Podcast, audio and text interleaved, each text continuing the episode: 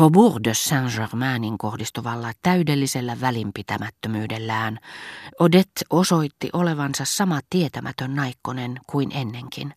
Aivan eri maata kuin ne porvarit, jotka hallitsevat sukututkimuksen hienoimmatkin yksityiskohdat ja yrittävät vanhoja muistelmia lukemalla korvata tavoittelemansa aristokraattiset tuttavuussuhteet, joita tavallinen elämä ei heille tarjoa.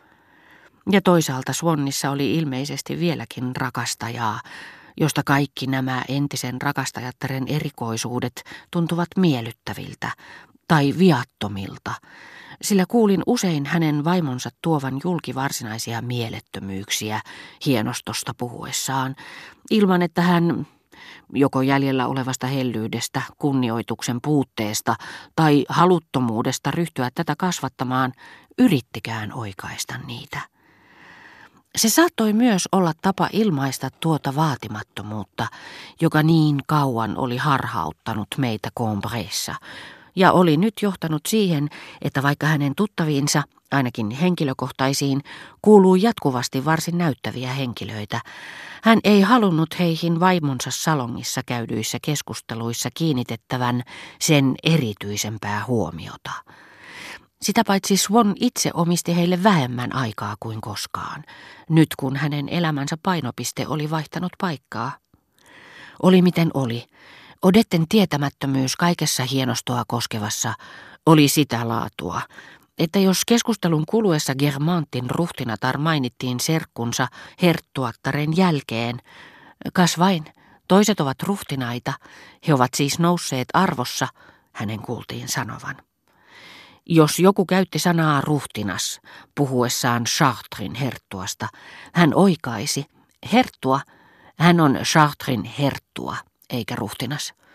Orlean herttuasta, Pariisin kreivin pojasta. Voi miten hassua, hän sanoi, poika on enemmän kuin isä, ja lisäsi, englantilaismielinen kun oli, nämä royalties vasta sekavia ovat, ja jollekulle, joka kyseli häneltä Germantien kotiseutua, hän vastasi en. Kaiken lisäksi Suon ei Odetten suhteen pysynyt sokeana vain hänen puutteelliselle kasvatukselleen, vaan myöskin hänen keskinkertaiselle älylleen. Jopa niin, että joka kerta kun Odet kertoi jonkin typerän jutun, Suon kuunteli vaimoaan hyvillä mielin, ilolla, suorastaan ihaillen, minkä täytyi osittain aiheutua hekumallisista muistoista.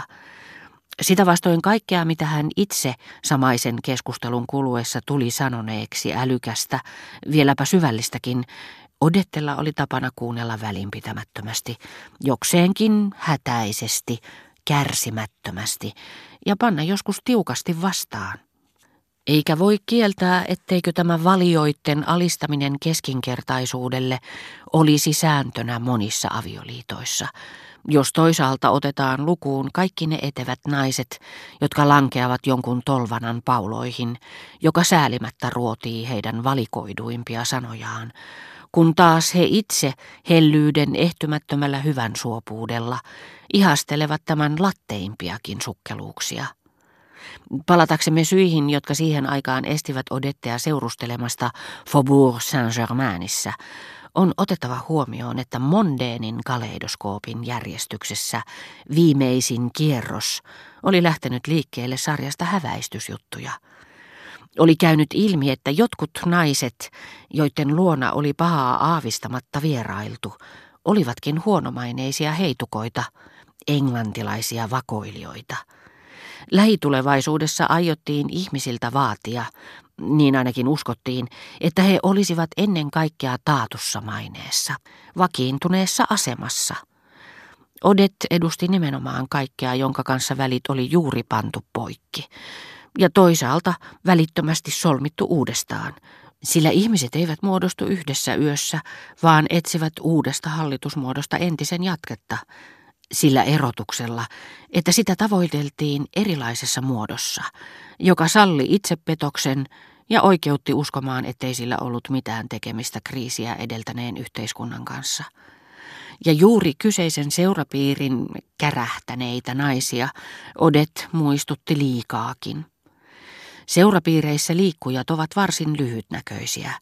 Samalla hetkellä, kun he lakkaavat tapaamasta tuntemiaan juutalaisnaisia, miettiessään, miten täyttäisivät tämän tyhjän paikan, he kiinnittävät huomionsa tuntemattomaan kuin yhdessä sadeyössä maasta työntyneeseen naiseen, juutalaiseen niin ikään. Mutta outoutensa ansiosta tämä ei, päinvastoin kuin edeltäjänsä, liitykään heidän mielessään siihen, mitä he pitävät velvollisuutena vihata. Hän ei pyydä ketään kunnioittamaan Jumalaansa. Hänet hyväksytään. Siihen aikaan, kun aloin käydä Odettea tervehtimässä, kysymyksessä ei ollut juutalaisviha, mutta hän muistutti kaikkea sitä, mitä sillä hetkellä haluttiin välttää. Suon puolestaan kävi usein tapaamassa joitakin entisajoilta periytyviä, toisin sanoen kaikkein valituimpiin piireihin kuuluvia tuttaviaan. Panin kuitenkin merkille hänen puhuessaan niistä, joita juuri oli ollut tervehtimässä, että hän muinoin tuntemiensa henkilöiden välillä valikoidessaan seurasi samantapaista makua, puoliksi taiteellista, puoliksi historiallista, joka kiihoitti hänen keräilijän vaistoankin. Ja huomatessani, että usein se tai se säädystään alentunut hienostonainen kiinnosti häntä, koska oli ollut listin rakastajatar, tai koska Balzac oli omistanut jonkin romaaninsa kyseisen henkilön isoäidille, niin kuin hän osti piirroksenkin, jos Chateaubriand oli siitä kirjoittanut. Mieleeni kohosi epäilys, että olimme Combressa korvanneet erehdyksen pitää Swannia seurapiireistä tietämättömänä porvarina toisella, nimittäin luulolla, että hän oli Pariisin eleganteimpia miehiä. Se, että sattuu olemaan Pariisin kreivin ystävä, ei merkitse mitään. Näitä ruhtinaitten ystäviä, joita ei kutsuttaisi hiukkaakaan suljetumpiin piireihin, on vaikka millä mitalla. Ruhtinaat tuntevat arvonsa, eivät hienostele, ja uskovat kaiken lisäksi olevansa niin paljon muiden yläpuolella, toisin sanoen niiden, jotka eivät ole heidän kanssaan samaa lihaa ja verta, että aateliset ja porvarit heidän alapuolellaan näyttävät heistä liikkuvan melkein samalla tasolla.